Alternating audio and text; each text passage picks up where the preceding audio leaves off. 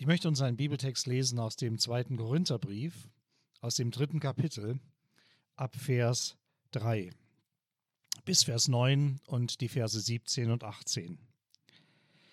Ihr zeigt ja, dass ihr ein Brief Christi seid, ausgefertigt durch unseren Dienst geschrieben, nicht mit Tinte, sondern mit dem Geist des lebendigen Gottes, aufgezeichnet nicht auf Steintafeln, sondern auf menschliche Herzen. Solch ein Vertrauen haben wir durch Christus zu Gott.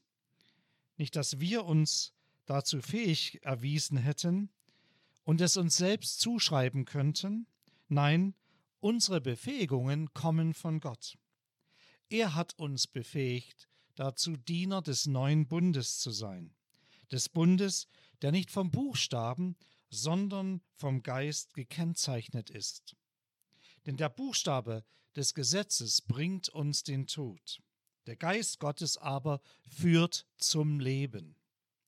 Schon der Dienst für das Gesetz, das mit dem Buchstaben in Steintafeln eingraviert wurde und den Tod brachte, hatte eine so herrliche Ausstrahlung, die dann später allerdings wieder verging, dass die Israeliten dem Mose nicht ins Gesicht schauen konnten. Welche Herrlichkeit muss dann der Dienst haben, der in der Kraft des Geistes geschieht? Wenn schon der Dienst, der den Menschen die Verurteilung brachte, mit solcher Herrlichkeit ausgestattet war, welche herrliche Ausstrahlung wird dann der Dienst haben, der den Menschen den Freispruch bringt? Der Herr ist aber Geist Gottes. Und wo dieser Geist des Herrn ist, da ist Freiheit. Deshalb schauen wir alle die Herrlichkeit des Herrn mit aufgedecktem Gesicht an. Wir sehen wie in einem Spiegel und werden so seinem Bild immer ähnlicher, denn seine Herrlichkeit verwandelt uns, das alles bewirkt der Geist des Herrn. Eines Morgens bin ich aufgestanden, schaute aus dem Fenster heraus und stellte fest, Mensch, ist da draußen ein Nebel.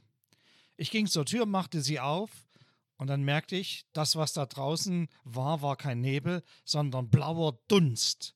Bis im Hals. Da hat doch tatsächlich einer meiner Nachbarn seine Gartenabfälle verbrannt. Alte Äste und ich weiß nicht was noch. Es brannte aber nicht, sondern es schmorte so vor sich hin und qualmte. Wenn ich manche Christen mir anschaue, und ich kenne auch Phasen aus meinem Leben, da sah das ähnlich aus wie bei diesem qualmenden und vor sich hin schmorenden Haufen. Kein Feuer mehr da, keine Energie, keine Kraft. Im Garten, dann machen wir folgendes, dann kippen wir ein bisschen Spiritus drüber. Darf man ja eigentlich nicht, ja, das wissen wir. Und dann fängt das wieder an, Feuer zu fangen. Und ich glaube, dass bei uns Christen das ähnlich ist. Das Feuer unseres Glaubens kann entzündet werden, wenn wieder neuer Kraftstoff drüber kommt dass wir nicht Qualm sind und Nebel verbreiten, sondern so wie es Paulus im Korintherbrief auch schreibt, ein Wohlgeruch sind für Gott und für das, was er tun will. Wo liegt nun eigentlich der Fehler, dass es qualmt, raucht und stinkt? Was ist das eigentlich? Paulus sagt, der Dienst, der Dienst, unser Dienen, das wir tun, hat eine falsche Grundlage, läuft falsch. Es ist ein Dienst, so schreibt es Paulus nach dem Buchstaben, nach dem Grammar. Es geht da um Formalismus, Gesetzlichkeit, Werkgerechtigkeit. Und das funktioniert nicht. Die Folge ist, Vers 6 sagt es, der Buchstabe tötet. Das Feuer brennt nicht. Wir brauchen ein Leben, was nicht nur aus der eigenen Kraft sich speist.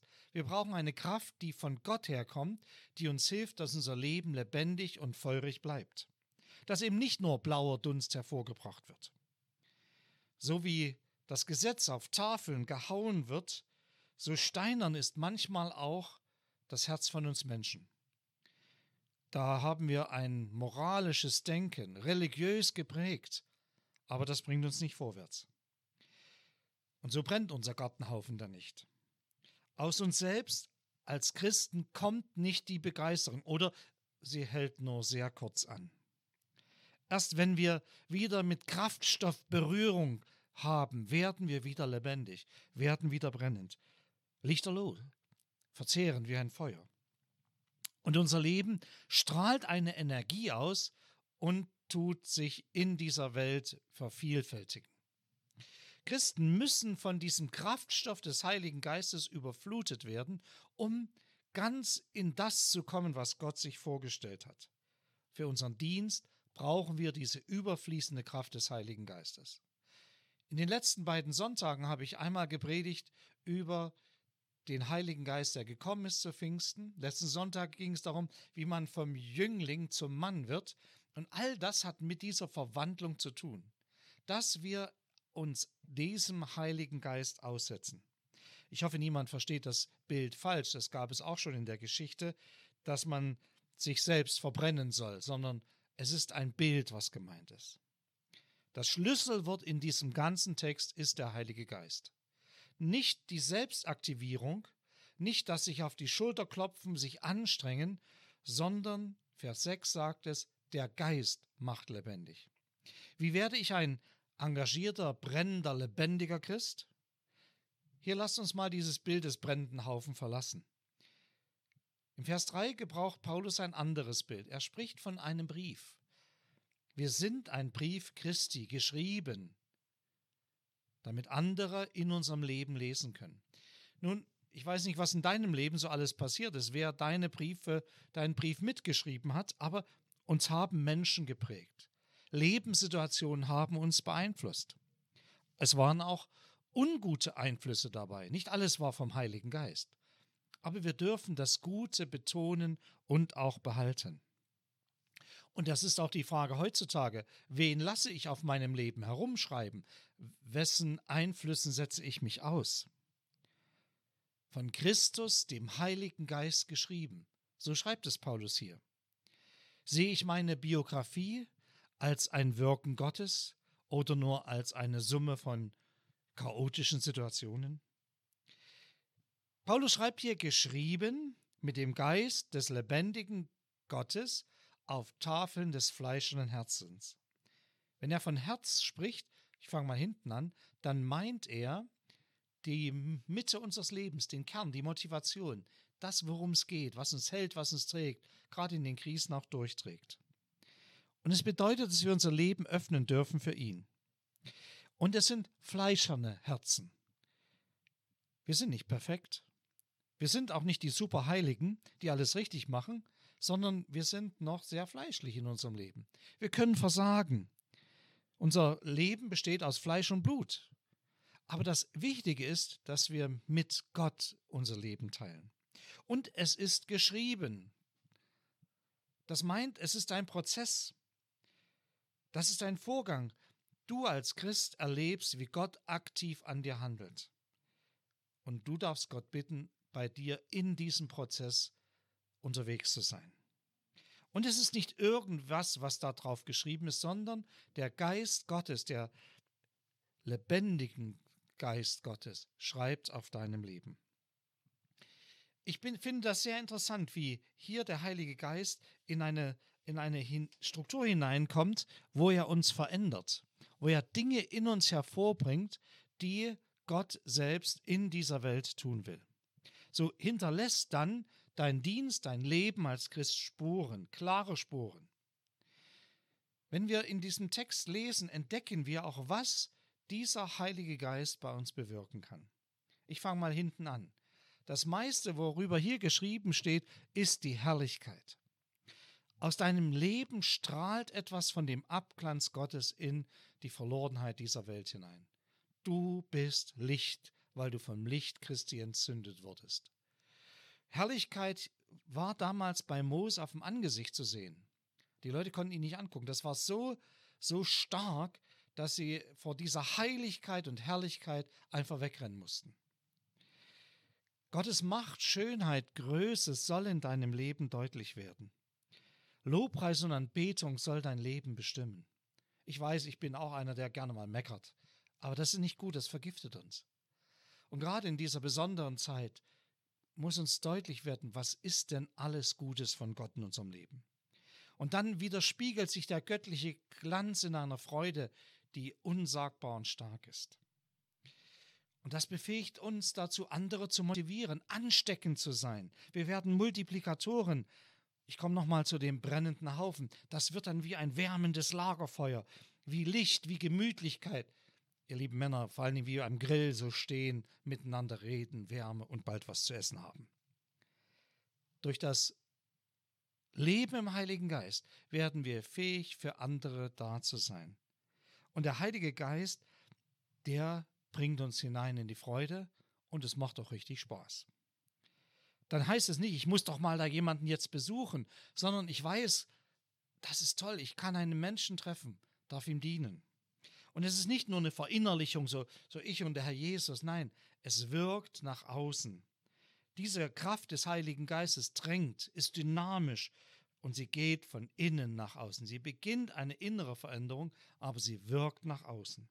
Es ist eine Kraft von oben, die alte Formen sprengt, Neues schafft, Todes lebendig macht und Zukunft anfangen lässt. Wenn wir mit ihm in Berührung kommen, mit diesem Geist Gottes und damit mit Jesus selbst, erleben wir, wie die Kraft aus ihm heraus unser Leben verändert. Und wir fangen an, in einen Dienst der Gerechtigkeit zu finden. Wir können Ungerechtigkeit nicht mehr tragen. Und diese Gerechtigkeit haben wir nicht aus uns selbst, aus unserer Leistung, sondern aus dem Sterben Jesu für uns, aus der Vergebung durch ihn. Und das führt zur Tüchtigkeit, zur Fähigkeit, etwas zu tun. Glaube ohne Werke ist tot. Das bedeutet nicht, dass die Leistung unseren Glauben bestimmt, aber sie führt dazu. Die führt dazu, dass wir Leistungen tun, Begabungen entdecken, Frucht sich entfaltet in unserem Leben. Dieses Wort, was hier steht, Tüchtigkeit, steht auch für Vollmacht. Das ist etwas ganz Deutliches, wo der Geist Gottes hineinführt in deinen Dienst, dann wirst du merken, dass du in Schwachheit vollmächtig bist dann wirst, wird es passieren, dass du menschliche Briefe durch den Geist Gottes beeinflusst. Da ist Trost, Liebe, Halt, Leben, Weiträumigkeit und Freiheit. Denn wo der Geist des Herrn ist, da ist kein Zwang, da ist Freiheit. Da ist keine Prinzipienreiterei, sondern Offenheit, die andere freilässt, um ihnen eine Basis zu geben zur Entwicklung in ihrer Persönlichkeit. Da stirbt Kleinlichkeit, da wird der Blick weit unter einem großen Himmel, weil Gott uns liebt. Und diese überwältigende Großartigkeit und schrankenlose Offenheit der Zuwendung der Liebe Gottes strahlt durch unser Leben hindurch. Lebendigkeit ist das Zweite. Neben der Herrlichkeit ist Lebendigkeit etwas ganz Starkes. Der Geist macht lebendig. Christen sind lebendig, indem sie beweglich bleiben. Ich bin nun über 60 und ich merke, das Alter hat so seine Ecken und Kanten. Und ich bete zu Gott, dass er mich immer wieder durch seinen Heiligen Geist flexibel und lebendig sein lässt. Dass ich nicht einer werde, der verharrt im Alten und im Gestern, sondern dass ich mit dem Heiligen Geist unterwegs bleibe, Mut habe, auch mal ein Risiko einzugehen und nicht in einer geschichtsgeschwängerten Luft eines Museums mich wohlfühle, wo wir verherrlichen, was vor 40 Jahren mal war. Es ist ein wunderbarer Geist, der uns verwandelt, der uns lebendig macht, der seine Herrlichkeit, die Herrlichkeit Gottes sichtbar werden lässt und der uns hilft, ganz und gar in das Bild Jesu Christi umgestaltet zu werden. Und das ist das Dritte, diese Verwandlung. Herrlichkeit, Lebendigkeit und Verwandlung. Wir bleiben nicht dieselben. Hier wird dem Geist der Resignation etwas entgegengesetzt, dem Geist der Versuchung, alles selbst in die Hand nehmen zu wollen. Es wird entgegengesetzt ein Geist, der mich befähigt und bevollmächtigt. Dann führt selbst Hingabe zur Selbstfindung, Geben zum Empfangen, Lieben zum Geliebtwerden, Sterben zum Leben. Ich bin in der Nähe eines Flughafens groß geworden. Eine Zeit lang waren da Düsenjäger drauf und eine Zeit lang waren da Segelflieger auch, die dort in die Luft sich erhoben. Das Interessante war, dass bei den Segelfliegern, sie wurden angehängt an einer Motorenmaschine und die zog sie hoch. So ist das auch mit uns Christen. Wir werden von anderen Christen mitgezogen, mitgenommen. Wir gewinnen ein ganzes Stück geistliche Höhe in unserem Leben. Und dann aber wird man an einem bestimmten Punkt losgelassen. Und dann ist es ganz entscheidend, dass der Segler weiß, ich muss jetzt den Wind ausnutzen. Wir wissen, der Wind ist ein Bild für den Heiligen Geist auch. Und der Segler muss diesen Wind nutzen, die Strömung, die Luftströmung, um an Höhe zu behalten oder sogar noch weit höher zu kommen. Und genauso ist das mit unserem Christsein. Wir haben qualitatives Christsein nur dann, wenn wir dem Wind des Heiligen Geistes Raum geben und uns darauf vertrauensvoll einlassen. Vier Fragen möchte ich euch mitgeben, über die ihr nachdenken könnt in den Kleingruppen. Erstens, tauscht euch aus, welche guten Erfahrungen ihr mit den Wirken des Heiligen Geistes in eurem Leben gemacht habt. Ich denke, das ist eine tolle Sache, da mal sich auszutauschen. Was war da alles bei mir? Das Zweite, wie habt ihr es erlebt und woran habt ihr es erkannt, dass das Feuer des Heiligen Geistes nicht mehr so loderte? Andere sagen, dass das Feuer der ersten Liebe zu Jesus nicht mehr so da war. Wo ist euch das deutlich geworden? Und drittens, wie hat diese Situation euer Leben, eure Jesus-Nachfolge und den Dienst für Jesus beeinflusst? Und viertens, welche Möglichkeiten seht ihr ganz praktisch, dass der Heilige Geist in dem Leben eines Menschen, eventuell bei dir selbst, seine Kraft überfließend zur Wirkung bringen kann? Vielleicht könnt ihr darüber sprechen und dann auch in einer Gebetsgemeinschaft miteinander das im Gebet bewegen. Gott segne euch. Amen.